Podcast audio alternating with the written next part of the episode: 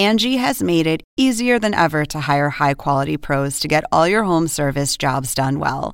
Just bring them your project online or with the Angie app, answer a few questions, and Angie will connect you with local pros who match your specific needs. Or book a service instantly at an upfront price. So join the millions of homeowners who use Angie to care for their homes and get your next home service job done well.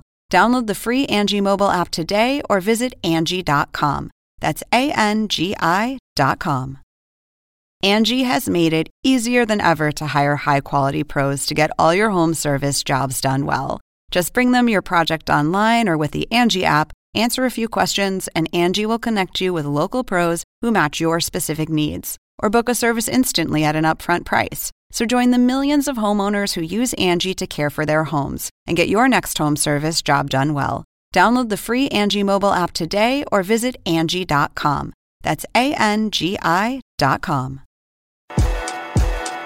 Candace Parker is along with us tonight. And moments ago, Kristen Ledlow.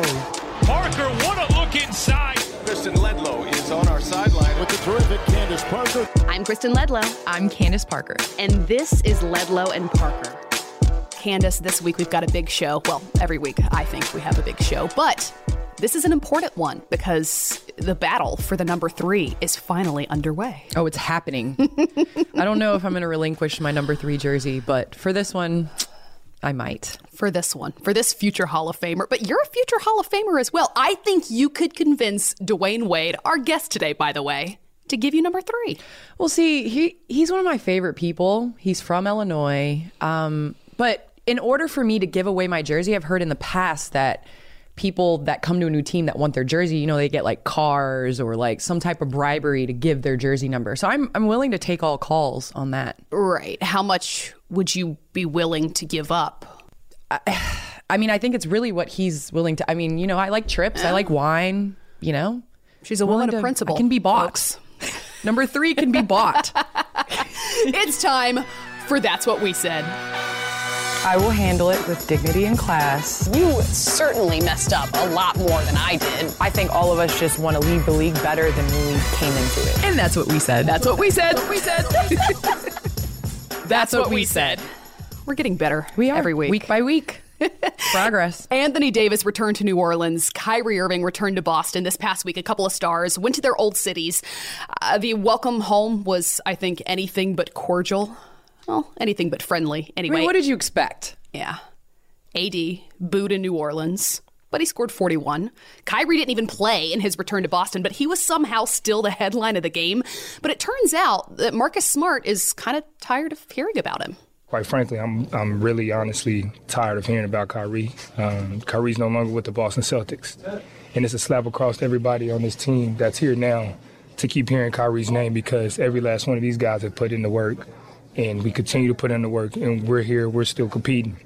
But yeah, everybody, including the Boston fans, want to talk about Kyrie. Let's talk about Boston Celtics. To Marcus's point, it hasn't just been because of Kyrie's return or lack thereof to Boston. It's been all season long that the Celtics players, that the media surrounding it has talked about Kyrie Irving, has talked about his play there last season, his lack of play there this season. Do you agree, though, that it's disrespectful to the current players? I mean, whether Kyrie has been in or out, he's been the topic of discussion. Even last year, going into free agency, it was all about Kyrie. The year before, can the Celtics be good without Kyrie in the playoffs? You know, I, I respect what Marcus Smart had to say. You know, everybody deals with things in a different way. Coworkers, teammates, however it is, they're you may not like everybody, but you respect them. And so I feel like you know, by Marcus Smart hugging Kyrie, it was more of a respect thing.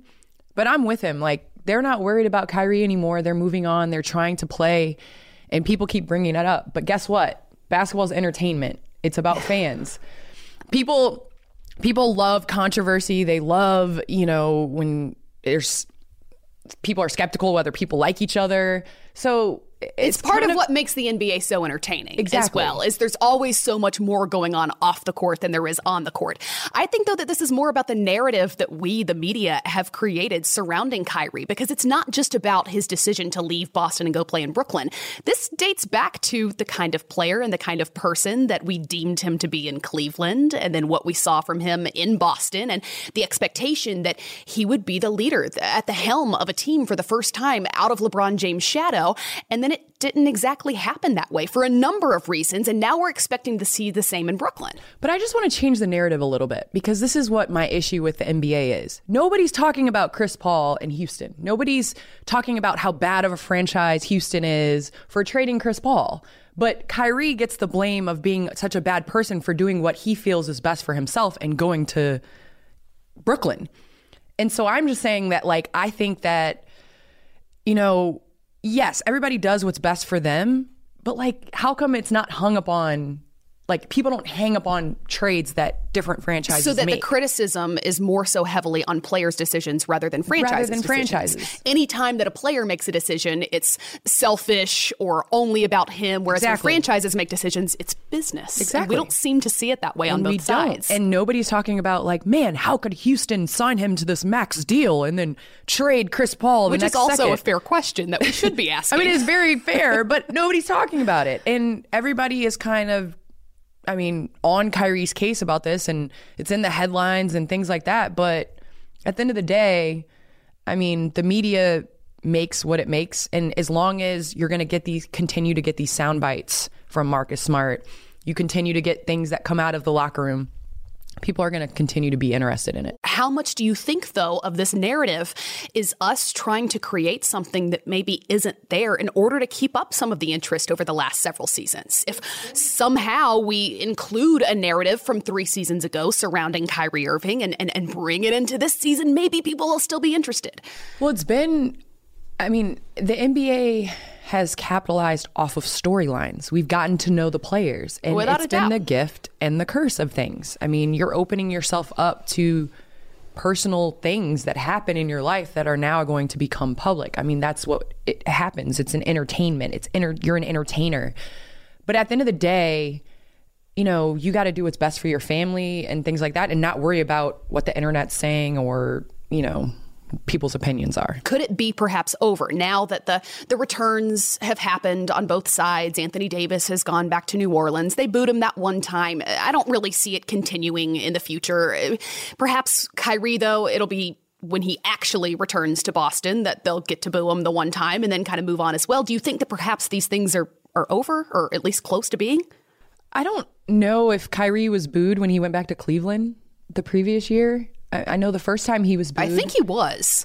But last year when he went back to Cleveland, right. was he booed? So I think it kind of subsides. Yeah, there are going to be some fans that carry that. But any advice to New Orleans, if you boo Anthony Davis and he's putting up a 40 piece, I don't know if that booing is being very effective. I think, though, the booing also has to have some relation to what he accomplished for that franchise. Like maybe Boston fans have bigger reason to boo Kyrie than Cleveland fans have to boo Kyrie because, I mean, come on. That's very true. Look what he delivered, not just to that franchise, oh, man, but to the city. One yep. of the most important and iconic shots of all time in NBA history and NBA Finals history, undoubtedly. So maybe you have less of a reason to boo him. and that's true. It's very true. Well, if uh, New Orleans wants to follow Cleveland's playbook, they shouldn't boo Anthony Davis because he's going to continue to put up 40 pieces. Yeah. You think sometimes it motivates those guys? Oh my gosh. if you're getting booed, oh, and especially if you hit your first shot, it's over. Is there anywhere that you go that you get consistently booed? I would say Minnesota and Seattle are probably two of the places that I get yeah. booed the most. I would imagine in Minnesota they don't. Oh, Minnesota probably even want to serve you at restaurants, LA. even if yeah. you're a paying customer. Yeah, no. but for good reason. Again, though, all relating to what you've done on the court, which is a little different than what we're talking about with these guys. But I would expect whenever there's some sort of ending or departure or trade or some type of sour taste left a in your mouth. Per se. Breakup, exactly. You can pretend all you want. There are some feelings that need to be released, and a lot of fans feel like they do that by booing. Closure. They need closure. Yeah, like in every relationship. Let's move on. James Harden, though, is making history in the NBA this season. He joined Elite Company. He's had four 60 point games in his career. I, I, unbelievable. Listen, though, to what he had to say after the most recent one. It's your fourth 60th point game of your career. You're tied now for third most all time with Michael Jordan. You're on a list with Wilt Chamberlain, Kobe Bryant, Michael Jordan. When you hear your name with those three, what goes through your mind? That's greatness right there. Those guys are uh, something that I'm trying to get to. You know, ho- hopefully at the end of when it's all said and done, I can be mentioned in that group. You know, forever. Uh, you know, so still a work in progress, but uh, we're working to get to there. If his career though ends without a title, do you think he'll be mentioned among those greats forever, as he said? There's always going to be an asterisk. Did I say that word right? I always struggle with asterisk. Asterisk. Asterisk. Thank you. I think it's the proper way to say it, but everyone says asterisk, Well, so I, think you go with, that it. word. I'm going to just go with asterisk. I'm going to be me.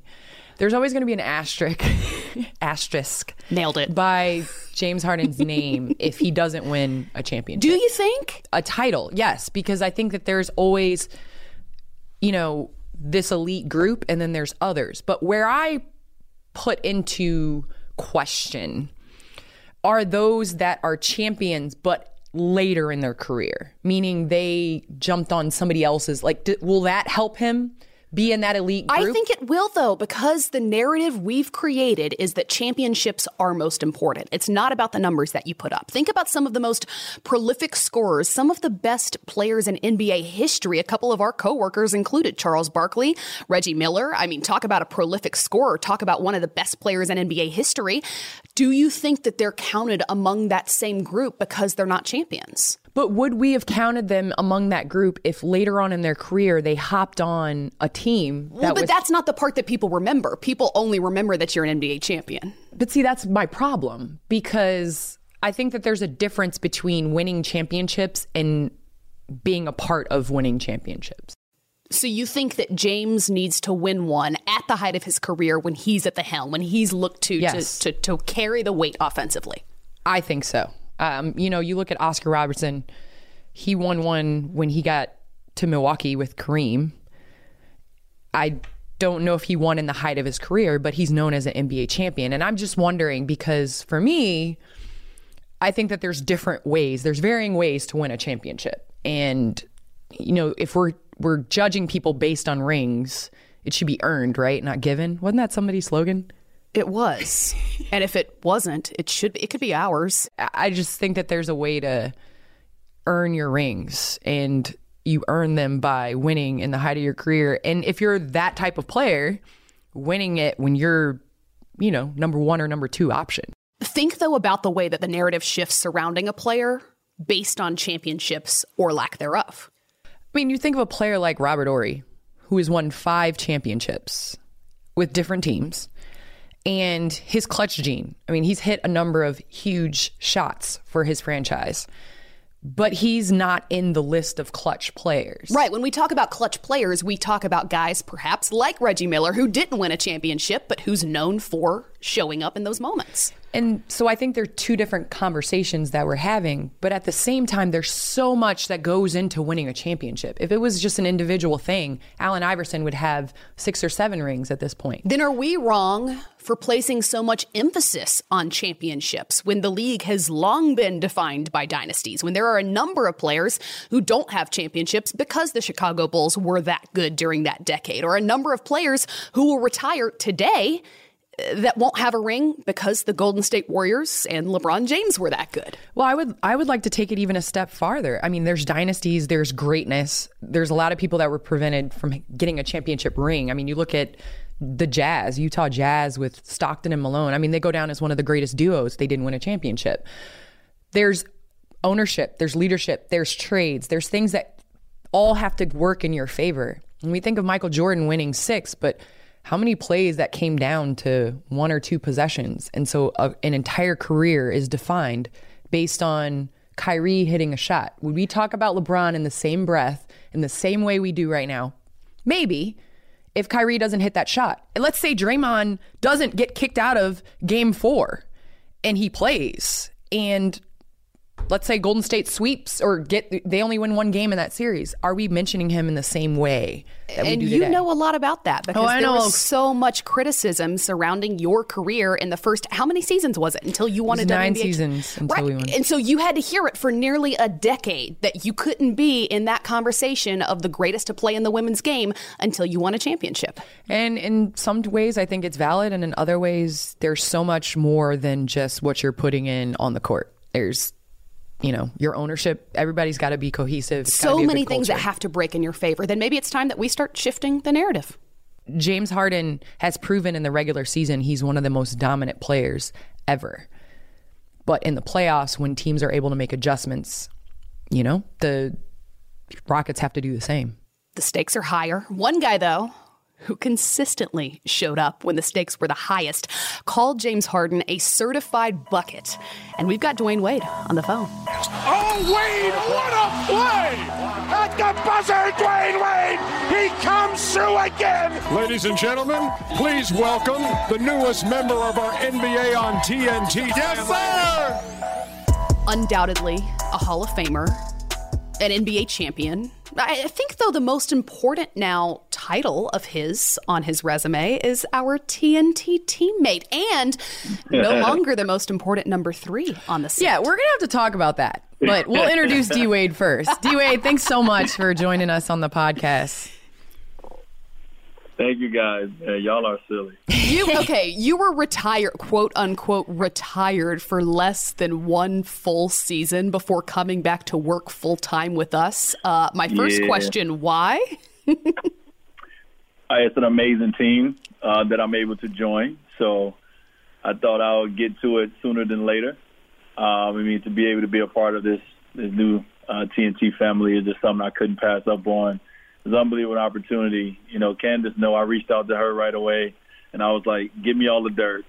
Let me know what's going on over there." Um, and she had nothing but great things to say. So it was just a great opportunity for me to stay around the game, um, get my butt out the house a little bit, um, but just continue continue my, my path in life. Well, we're really excited to um, have you as a teammate, you know, obviously to be a part of this. But there's one thing that me and you have to settle real quick because I know we're No, both we're both number threes. No, no, no, no. So I did some digging. You know, Deion Sanders when he went to Dallas for the first time, you know, a, a, a guy, one of his teammates had his number. Uh, Bryce had his number, his number 21, and he bought Bryce a car, you know, in exchange for his number. So just so you know, I can be bought. You can have the number three. I'm What willing to she's saying it. is that it's up for sale. It's up for sale. I mean, you know. Well, so- hold on. My my number three is going up in the rafters away, so it's it's leaving me. You know, I don't I don't want to spend any more money on that number. It's not. A, it's, it's leaving. Yeah. See, now when I signed on to be part of this team, I had to, you know, audition and then cross my fingers that maybe I would be called back. You obviously were brought into the building as they're playing the Marquette fight song. So they didn't roll out a fight song for me. I had to just hope that perhaps they'd let me in the building again. But did that fight song have anything to do with swaying your decision? Wait, so I get off the elevator and I hear a familiar song, and I'm like, "What is that?" And I really don't. It really doesn't like come to me right away what it is. It takes me a few steps into like seeing all the TVs that say "Welcome Dwyane Wade," and I'm like, "Wait a minute!" Like I'm being pitched right now. Like I'm being recruited. this is a recruiting. yes. this is awesome. I didn't. I didn't know I was being recruited like this is an official visit. Yeah, like I felt like I, you know, it's been a long time since someone really, you know, opened the doors up like that for for old guys. So it felt good. But to have your hand in so many projects outside of the game of basketball, what was it that made you decide to want to be a basketball analyst week in and week out? Well, I, I think when it comes to basketball, like I said, I mean, if there's anything I know with my eyes closed, it's the game of basketball. Um, I I'm an analyst at home all the time with my friends and family. Um, so to be able to come in and join just other greats, you know, that that share the same passion, you know, for the game of basketball that I share, um, to be able to bounce off and you know and and use each other's ideas and just kind of like the locker room where you're in there and you just kind of vibing with your teammates and they're getting the best out of you and bringing the best out of you. So um, it was definitely something that I didn't think that I wanted to do, especially this soon. But you know, sitting down with the TNT family and sitting down and seeing just overall how big of a brand that the Warner Media family is and other things that I can tap into, it really was something I couldn't pass up on. Well, I was really excited when you made your announcement. They they did a banana boat meme of, of all of us on so the banana dope. boat. So I'm very excited to be be on this boat, you know, with with you in January. Um, but there's another guy that that is definitely uh, on the boat, and that is Shaq. Yeah, he's gonna sink that. Yeah. Um, and we, we need a yacht. yeah, we need we definitely need we no definitely boat. need a yacht for that. But you know, obviously, me and you, we go way back. And shout out to D Wade, Kristen. He, when I was in college, you know, the D Wade sidekick was like. You were it if you had the D Wade ah. sidekick. so just so you know, I got hooked up with the D Wade sidekick. I don't know if there's like you know any rules with that, but I got a sidekick. Okay, so I might have just told him myself on on air, but I got a sidekick. It was unbelievable. So D Wade and I go way back. Just always been just just genuine nice guy. And the same thing with Shaq. So can can you share maybe your first meeting with Shaq and and how you got to be so close? Uh, yeah. Um, you know, Shaq got traded to Miami after my rookie year, and I remember where I was when he got traded.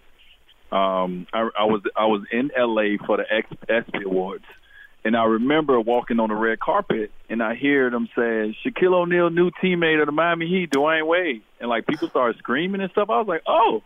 I like this. you know, nobody, nobody really knew me like that. But you know, when I got back to uh, Miami and I got an opportunity to sit down with Shaq, we had a very candid conversation about the expectations of you know our team. You know, Shaq came in and promised the championship right away, and we sat down and discussed what that means, what that looks like. You know, what what is going to be needed from me and him. Um, and the biggest thing was like we got to be on the same page. You know, whatever happened in LA with you know Kobe and myself is something that cannot happen here. I think Shaq understood that he was getting older, and he seen something in me, and he wanted to be able to help bring that out. Um, I was very shy and quiet, but he seen something from my basketball talents, and he wanted to bring it out. And he gave me the confidence in that first meeting that that's exactly what he's going to do. He told me, he said, "I'm to make you the best shooting guard, you know, one of the best guards to ever play this game." Um, and he gave me the confidence to go out there and just be myself. So it was it was a dope meeting. It was so cool to be able to sit down with one of the game's greats and talk about like we're about to play together. We hopefully gonna win championships together and so forth and so on. So it was cool. Has he given you any similar advice or confidence coming into this role on TNT? No, I ain't. I ain't got nothing yet. I think he's just gonna. I'm like a rookie. He's just gonna let me. I got to figure it out. It's okay. So- We have backpacks. We expect donuts on the first day. Um, you know, I got to bring donuts. we got to Oh, bring donuts. We What got to bring Krispy? Kremes. It's a it's a Krispy rule. Kremes. Yeah. Okay, so the 28th of January, I'm walking in with You have Krispy to bring Kreme. in yeah donuts. We'll have your backpack ready. It'll be perfect. Listen, I'm I'm new. I'm just here to learn. You know, I'm just I'm just here to to do. If I need to take a charge, let me take a charge. Yeah. I don't know what, whatever, coach. Without a doubt, though, we joke that your most important role now is our TNT teammate, but your most important role over and over, you've said, I'm a father first and everything else after that. First Yeah. and foremost, what's been the biggest difference in fatherhood since leaving the game and being at home so much more often? It's, it's actually um, it's actually been great for me. You know, I've been able to to be a little bit more um, in tune to my kids' everyday life. You know, the game of basketball is amazing and it's taken me so many places. But one thing it did take me, it took me away from you know being able to be there. You know, for the small moments and not just the big ones. So. I'm definitely enjoying, you know, being involved. I, I, I was walking out. I was walking my 12 year old to the car the other day, like all the way into the car. And you know and Zai was like uh dad I got it. Like you don't have to like strap me in. Like I'm a I'm a big I'm, I'm grown now. But like I'm really like trying to get back to like some of the things I missed. And I want to let them know daily that um you know that I'm here for them.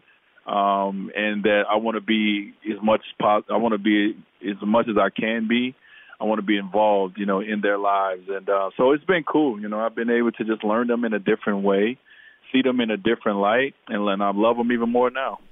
Well, you know, I have to admit, I am one of your daughter's million followers. Yeah, same. On Instagram. How I- did this happen? She is one of my favorite people on Instagram. And the quotes that you and. Gabby put on there, and just like her expressions, she is beautiful. And I just love you guys as a family, just seeing your everyday. Yeah, already such a personality. Just a personality. Yeah. When you Well- crossed her with the basketball and she fell mean- down. I mean, it's just like it, eh, you bring to light so many things that, you know, athletes love to do with their children and I just really enjoy seeing that. So how has that been? I mean, she's she's kind of a big deal now. She's got a million followers and she's 1 years old. Well, first of all, I can't take credit for none of the social media stuff. Only thing I can take credit for is her face and her facial expression. yes. Oh, undoubtedly. She stole my face. That is dad. yes.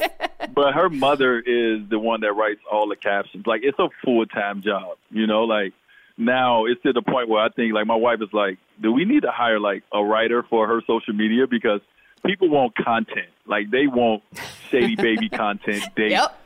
Uh, so it's become a full time job. But overall, I mean, you guys heard, you know, me and my wife went through just a long journey to get to to this place, and you know, we have the exact baby that we pray for. I mean, she's funny, she's tough, she's athletic, she, you know, she's a tomboy. Like she's a combination of, of both of us together, and uh, we just enjoying it. So.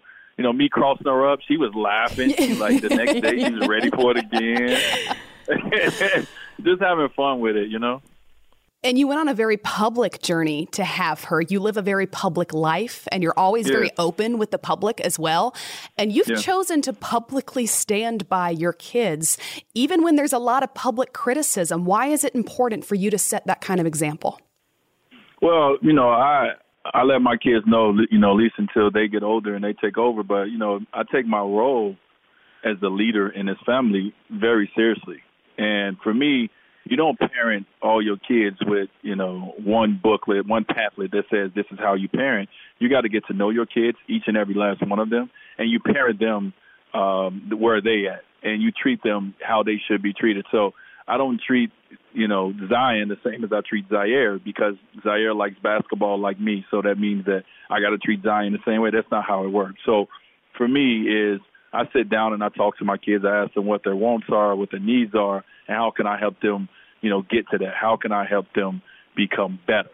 And it's just a support thing for me. You know, I'm just here to, to it, my role in their lives as a parent is just to na- to help them navigate through this world and give them the nuggets along the way, give them the love and support along the way. But it's not to change them and who they are. Um, it's to bring out who they are and and them feel loved and supported by you know the ones that really matters. Well, Dee, you know, I've always, whenever we see each other, I always, you always ask about Layla, and I always ask about your kids and things like that. And I think we share a lot of parenting experiences with each other. And for me, the hardest thing is parenting against other parents or parenting against society and doing what's right in in a for your child and knowing that, you know, as parents, we tell our kids to be themselves all the mm-hmm. time. And then as soon as society is like, hey, no, that's not the way you're supposed to be, then it's like, look at everybody else. We have to be this way. So I just Right. want to take the time. This isn't a question. It's just to commend you on just allowing your kids to be themselves and just how, you know, we need more African American fathers to be there and to stand up and to be leaders of their family. And so I just, you know, this isn't a question. It's just saying that, you know, I recognize that and I respect it for sure. I, you know, I appreciate that. You know, I, I, I like to say that, you know, I feel that I'm not doing anything special. You know, I like to say that I'm just being a parent. But I, I have, you know, because of social media, seen, you know, the things that people say, whether it's older people or younger people. And, you know, that's sad to me because I- that's not how I look at the world. The way I look at the world is just totally different, I guess. And uh, I, and uh, as my as Zion told me recently that he said, I'm, "I'm glad that you're my father," you know, and and I and I thought about it because you know we were sitting there watching Pose together, and it was a scene in Pose where the young man came home, and I mean the young man was um, the young man's father came home, and you know he kicked him out of the house for being gay and stuff like that, and and and Zion's never really seen that before because all he's had and all is the love from our family and the support from our family from day one. So that right there hit me so hard in my heart. It lets me know that you know I'm doing something right in this world. Um, so I'm just trying to be what I feel that my kids need me to be for them, and I I'm not worried about the outside world's perspective of my family and my kids and what I should do. That's why they're not in my house. They on the outside. So I keep them out there. You also recently tweeted support, uh, saying that you're more proud of your wife than ever before. What happened this week that led to her in headlines, and why did you feel the need to so publicly support her in a way that that, that needed to be seen? Well, you know, the biggest thing, if you guys, you know, read what I said, my support is, is of my wife and standing for not only herself, um, standing for many, many that will come after her. I think, you know, you got to understand the importance of, you know, your position and your role. My my wife is um, an African American woman who obviously um, the news, you know, come across of her getting fired, and it wasn't about being fired.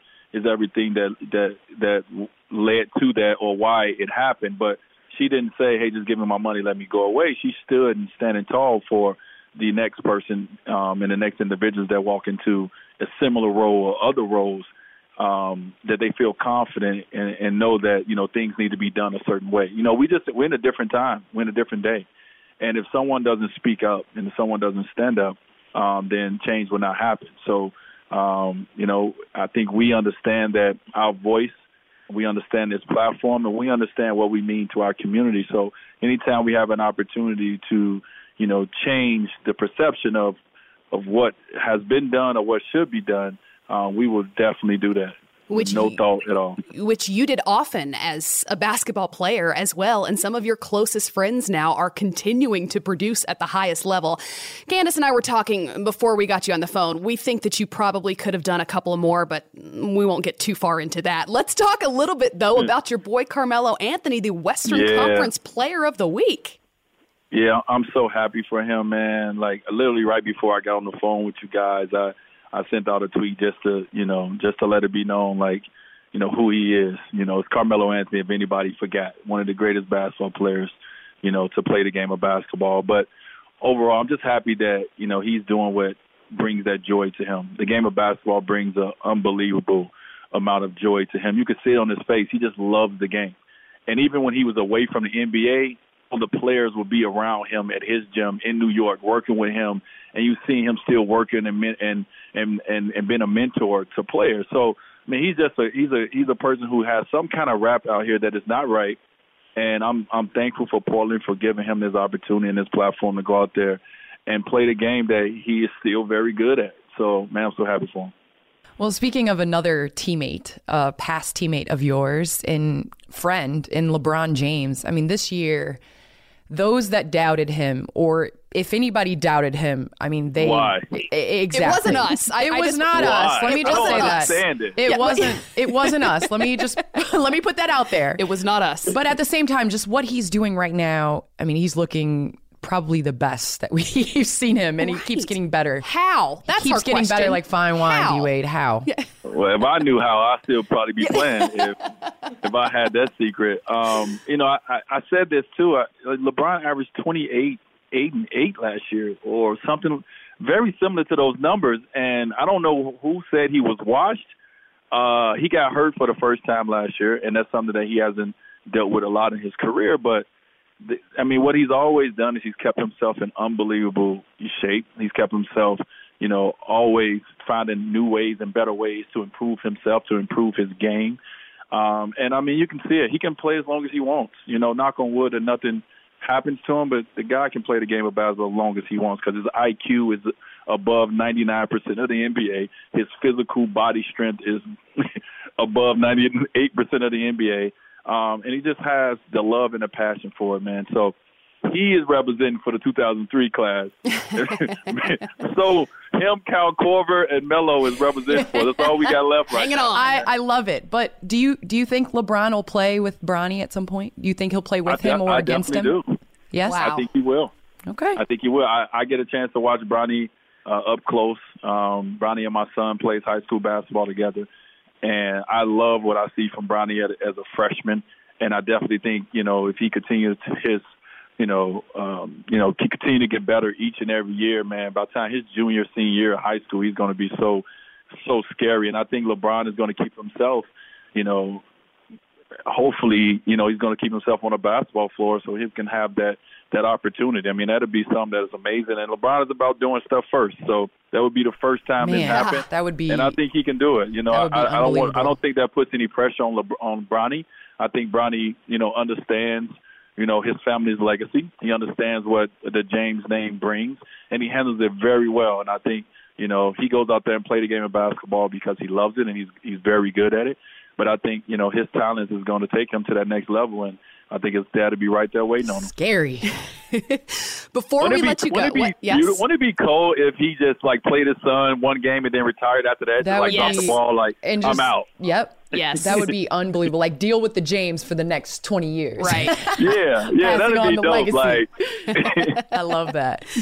Dwyane, before we let you go, as this battle for the number three plays out here on TNT, we're going to no, play. ain't no battle. See, here's what I'm talking about. Candace, Candace is still playing. All right. Well, we want to play a game with you that we've called the Big Three. First thing that comes to mind, we're going to ask you about some important threes in your career. Just quick answers off the top of your head. Ready? Okay, he's like, Yeah, you explained it well. All right. Hmm.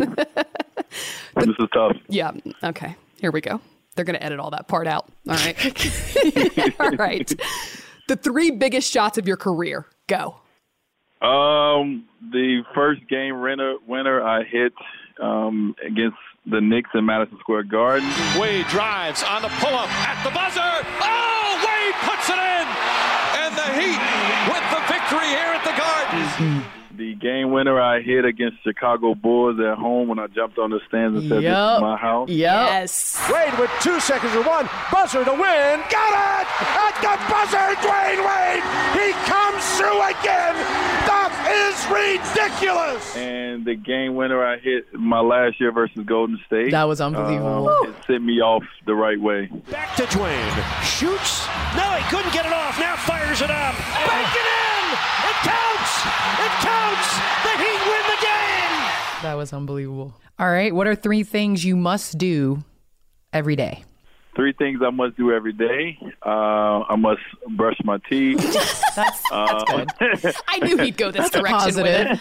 Yeah, are, are we talking about in life? Just period? I mean, just three things you have to do every day. you What do can take it any direction you like. Okay, so I'm gonna just one will be get myself ready for the world to be around me. That would be brushing my teeth, washing, washing my face, taking a involved. shower, all See, that. that's inspirational, have to- but also practical. Very practical. Well, I'm just, you know, um, I feel it's important that every day I tell all my loved ones that they're loved, that I love them.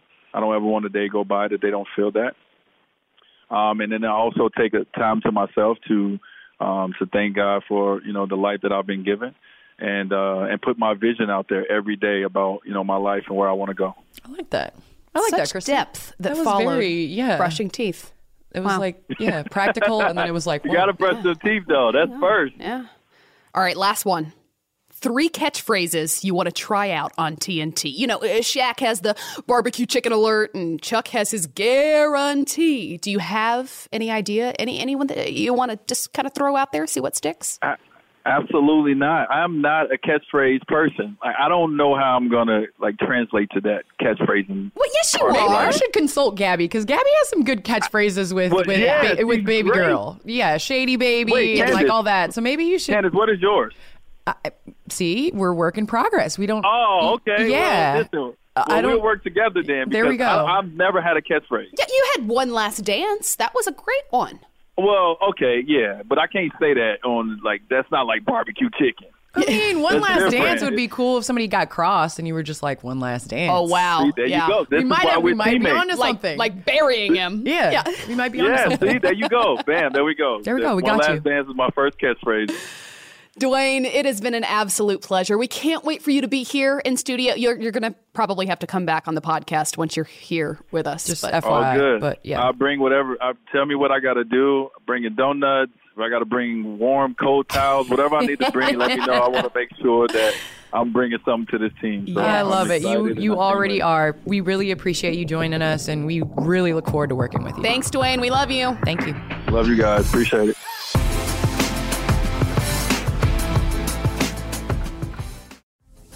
In our last episode, we discussed potential changes to the NBA season and how those changes could uh, perhaps intrigue fans in a way that they just flat out aren't. And the stats right now back it up. National games are down about 18% from last time this year to this time this year. So instead of talking about some of those changes, Candace, I want to know first and foremost, what do you see as what's to blame for the NBA being down in ratings thus far?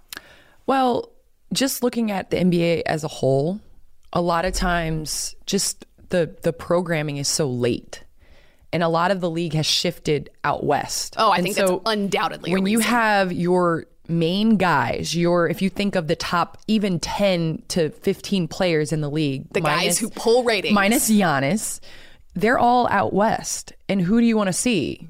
Those guys out west. And you're missing an entire fourth of the country in viewership if games start at 10:30 p.m. With that being said, though, you said minus Giannis. He's undoubtedly the biggest superstar in the Eastern Conference, but one of the biggest superstars in the NBA in Kevin Durant. He's out all season long, and I don't feel like it's being talked about enough how big a ratings dip could stem from not only feeling as though all of the superstars are out in the Western Conference, and if I want to watch them, I've got to stay up until past midnight on a Tuesday or a Thursday or whatever night of the week it might be that I would not have stayed up that late anyway, but KD arguably the best in the NBA now. I'd argue he's at least top three in the NBA right now. He's not playing all season long.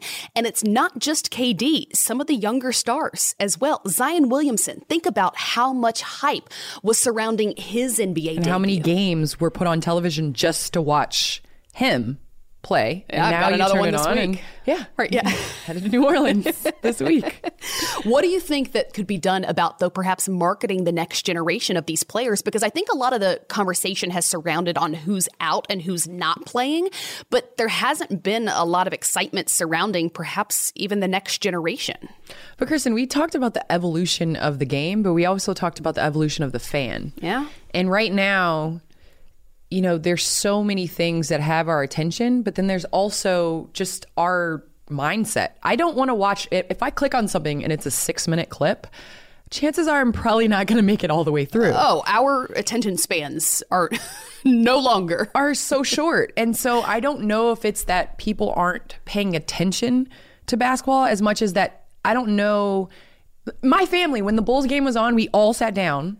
We ate dinner early and we watched the Bulls game together. Because that was your option. Sitting down on a Wednesday or a Thursday night, that was it. When it comes to watching national television, you sit down and you watch the Chicago Bulls. That's why I argue against the number of fans and national media members who talked about perhaps ratings starting to dip when it was just LeBron and the Golden State Warriors ruling the league season after season, because this is a league that has always been built around dynasties. It's just now there are more options. Instead of continually watching the same teams and the same players at the highest level over and over, You can just finish Breaking Bad. which I did this So week. So proud of you. But there are just too many options now. And as you mentioned, fans are consuming content differently. So, So what what are your thoughts? What are ways that the NBA can improve viewership and people tuning in to entire games? I think first and foremost, you start with some of the changes we talked about in the last episode. I think you have to figure out a way to make the regular season more important. If that means you shorten the regular season so these guys are playing more often and getting hurt less often, if that means that you incentivize a midseason tournament so that people are tuning in to actually watch all 30 NBA teams, I also think perhaps you shorten the playoffs in some capacity. If I know I've got to watch six months of regular season basketball that we no longer are placing an emphasis on, and then three more months of playoff basketball, which, by the way, features half of the NBA, then why? What, what, what's my incentive as a fan to place importance on all of these games? No, you're exactly right. I think that one of the most exciting times is right after All Star. And for what reason? You think the NFL is done pretty much after All Star. Baseball's starting spring trading. So you've got hockey that's competing at the moment. But so, the NBA, though, it takes the forefront because the games start to matter. and the NBA takes the forefront. So I think it's you hit it on the head. The games have to matter, and I do believe that an in-season tournament will bring excitement. I do believe that the year that they started on Christmas. I mean, how many One of my people? favorite How many people tuned in, excited, like Santa Claus was coming the next on day? On a day when there's no competition for it. It's either you're watching what's the movie that plays all day every Christmas, uh, the the Christmas story. Yeah, Christmas either you Story, watch that Home for 24 or- hours or you can watch the start of the NBA season. Why not? there are ways that television can further engage the fans, whether it be maybe channels where, because people like to be involved in things. Anytime there's a poll or you feel like you're directly involved in the game. I mean, we even toyed with the idea um, of maybe putting a camera on LeBron and make it so that the fan experience is you get to see what it's like to run up and down the court as LeBron and maybe you clip away to that. I think it's just making it more engaging and more fun that you can't get in like a three minute soundbite of replays. Do you think it's possible to make any of those late games any earlier? Do you think that that should be prioritized as well? If the best basketball is being played, sometimes at 10 and 11 at night, those games are starting on the East Coast. You got to have a balance because it doesn't seem like attendance when you're looking at games. The biggest thing as a viewer on television, you want to see the stadium full. Because if you click to a game and the stadium is, you know, a third of the way or a fourth of the way, that's the reason why the WNBA struggles at times. Is because when fans tune into the game and there's not many people at the game, usually you take that as a judgment of like, I'm going to keep going to the next channel. And so with the NBA, you still want to have fans there. So I know in LA, if they were to start any earlier, traffic to get to LA, I mean, people don't get to the Lakers game until the second quarter now. I can only imagine if they started the game a little bit earlier. So we can continue to market the next generation superstars. We could perhaps incentivize some of these midseason tournament or shorter playoff type ideas. And you I mean, I'm with you entirely. I think we start the season a little bit later, have a few less games, right? And perhaps the, the hype surrounding the start of the season could somehow match the hype that I think seems to reach its peak at the end now of every season as a new champion's been crowned and as we see all of the movement and who's going to end up where. If we could somehow capitalize on a day where everybody wants to pay attention, where you eliminate distractions, where it's the only thing people are paying attention to, you capitalize on it. One of my favorite segments is called The Ledlow Down. That's right. But, well, I mean, this week you were at home drinking really nice wine that you provided for your family, correct? You were For the wine. Thanksgiving, Yeah. yes. You were in charge of the wine. So I was on the road, but I don't think those stories will be as interesting to our Actually, they might. I don't know. We might have to rethink this. It, it, it might be. So instead, we're going to go with our favorite moments thus far from this NBA season through October and November. We've got two months in the can now behind us. Our favorite things All right. What's your favorite player to watch thus far this season. this this season? Yeah, and I feel like a lot of people aren't talking about him because the only conversation surrounding him was how he'll fit in and will he make the team better or worse. And you're smiling right now because you know I'm talking about Russell Westbrook. And given I am a Russell Westbrook apologist. Anyone who knows me, anyone who follows my work knows how much I love Russell Westbrook, knows how much I love his game, knows how much I love his attitude, knows how much I love his swag. But he's quietly averaging 22, 8, and 7, and the Houston Rockets are fifth in the Western Conference. And because James Harden has been as incredible as he's been thus far this season, we're not talking a lot about Russ. And I love having him, uh, just watching him have such a quietly good season thus far. I like Russ. I like Russ a lot, and I do love the addition to Houston Because not everyone did. A lot of. Mm, But the impact that he's making, I mean, I think it's fun to watch him get down the court in three seconds. Yes. And I love seeing him play healthy. I think last year we didn't get to see Russ because he wasn't, you know, as healthy as as we would have liked. But, you know, I'm gonna go with the craze right now. I'm gonna fall into that trap and say Luka Doncic. I knew it. I mean, what's not to love? I almost said Luka, but I thought she's going to say Luka. I'm gonna and say so Luka. I've got to go with my tried and job. true. Good job. I, I love Luka just from the simple fact that it's taken him one year. I mean, we saw the signs last year that he was going to be a huge player, but the jump that he's made this year, in that he is just dominant. I mean, you watch the games and you see how under control. I mean, yeah, we can talk about the numbers averaging 30 point triple double through a span of 10 games. I mean, we can go into all the facts, but for me as a fan, just to watch this guy that people questioned whether he was going to be athletic enough, if his body was going to be right by this year, that he needed to lose weight. And he's gone from being named rookie of the year last year to now being possibly top five in the league. A superstar. Undoubtedly Exactly. a superstar in his sophomore season. Exactly. I had a feeling you were going to pick Luka. Let's move on to our favorite team to watch. You can go first. I would say the Lakers have been fun for me to watch. Just being in LA and just watching the the comeback for LeBron because in his 17th season, a lot of people doubted him after last year. You know, he had injuries and first time in a very long time, he didn't make the playoffs, which was unheard of in LeBron's career. Was he washed? Was he done?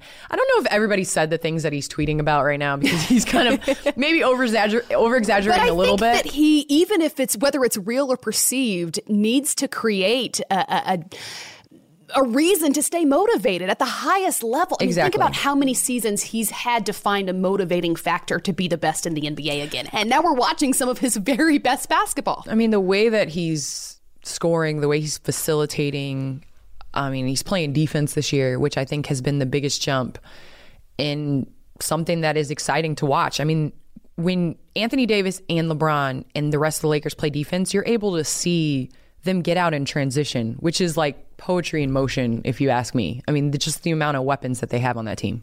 If I were to choose a favorite team to watch thus far this season, I've got to go Eastern Conference because given I know that to do this job well, I have to stay up late and watch those Western Conference games. But also to do this job well, I have to go to sleep sometimes. So I'm not watching all of these Lakers and Clippers games in their entirety. However, I've watched a handful of the Miami Heat games. And I know you're smiling because we're talking about Dwyane Wade and talking to Dwyane Wade about what he accomplished in that number three jersey in Miami. And I don't think that they've been as excited about basketball since he retired, since LeBron left, since Chris Bosh was forced to as well. And for the first time again, we're watching that fan base be revitalized and be excited again about some of these younger players. And it's not just Jimmy Butler. And I knew that Jimmy Butler would be great down there. I thought he'd be the perfect fit because of his emphasis on his fitness and because of the, the, the kind of just hard nosed kind of guy, kind of player that he is, and because the, the Heat franchise always seems to encourage that. But also these young guys like Tyler Herro, who are so fun and so exciting to watch. Kendrick Nunn, who came out of nowhere and in his first handful of games made NBA history with the numbers that he was putting up. So I think a team like that has my attention right now. I would agree. I like the Miami Heat, and it's a nice place to go watch games. So if we could get some more, yeah, I'm also TNT. publicly plugging them. I'm available. Uh, she's okay with going to South Beach at folks. any point She wants to to take go. my talents to South take Beach. your take your talents to South Beach. What's your, what's your favorite moment oh man, thus far? There have been a lot of good moments of the NBA season thus far. And while we're talking about whether or not people are watching, I think people are grasping on to some of these moments that are being captured just in these few second clips. But over several minutes of one of the most recent games, Klay Thompson somehow did a job that I've been training to do for the last decade, which is, you know, be a sideline reporter on national television. He did it better. I mean, his first try, he was so good. He was so entertaining. He was so informative. so Klay. Without a doubt, he's so entirely himself. And I watched that not only feeling like, you know what, I love this guy on the court and off the court. I love this guy. I also, though, left watching it feeling a little bit challenged. Like, he's that good at that job because he's entirely himself. All the bobbleheads. Tonight was headband bobblehead. Klay, take me through these ones. Which one do you like and which one missed the mark? Most importantly, congratulations, Mrs. Principessa. I love seeing those engagements here. It's always special. But uh, I might have butchered your name. I'm sorry, but I tried. We just had, we just had a proposal. Yeah, All right, take me beautiful. through the bobbleheads. Okay. Um, obviously, this is one of my favorites, the three-time champ and the surfboard. Not realistic. I can't surf. I would love to learn, but I do love the beach. Honestly, so Klay great was. vibes, when he was talking about his bobbleheads. I mean, and- and and then he call looked them- up at the scoreboard and he was talking about the proposal that And to happened. and congratulate couldn't- the- couldn't quite say couldn't the last name. The last name, But just love the moment. And he's just like, yeah, my my outfit's because of my girl. Yeah. Like he just, I just embrace best. and love his spirit. The and best. You can just, you would love to play with a guy like that. Undoubtedly. What Yeah. though about you? If you're thinking about kind of a favorite moment that stands out this season. So mine, I shift to the court, and I really, as a fan, genuinely enjoyed watching that Clippers Boston game. Oh yeah. at LA Clippers. I mean, just for me, I love Jayson Tatum's game, and I've loved following him since Duke and his playmaking ability, and just that he's that guy that you can tell is going to be a super, super, superstar. Did you feel like you were watching an NBA Finals preview? I was perhaps? watching an NBA final. I mean, Yeah. when he crossed up Paul George, which is one of the best defenders on the planet. Tatum drives. George right there. Tatum gets a wide open look and knocks it down. Jayson Tatum ties the game and then hit a step back game tying three point shot. If I had to break down the best moment, even though Boston didn't win, that was probably the best moment of the entire a Kobe year. move on Kobe's court, nonetheless, after training with Kobe. Exactly.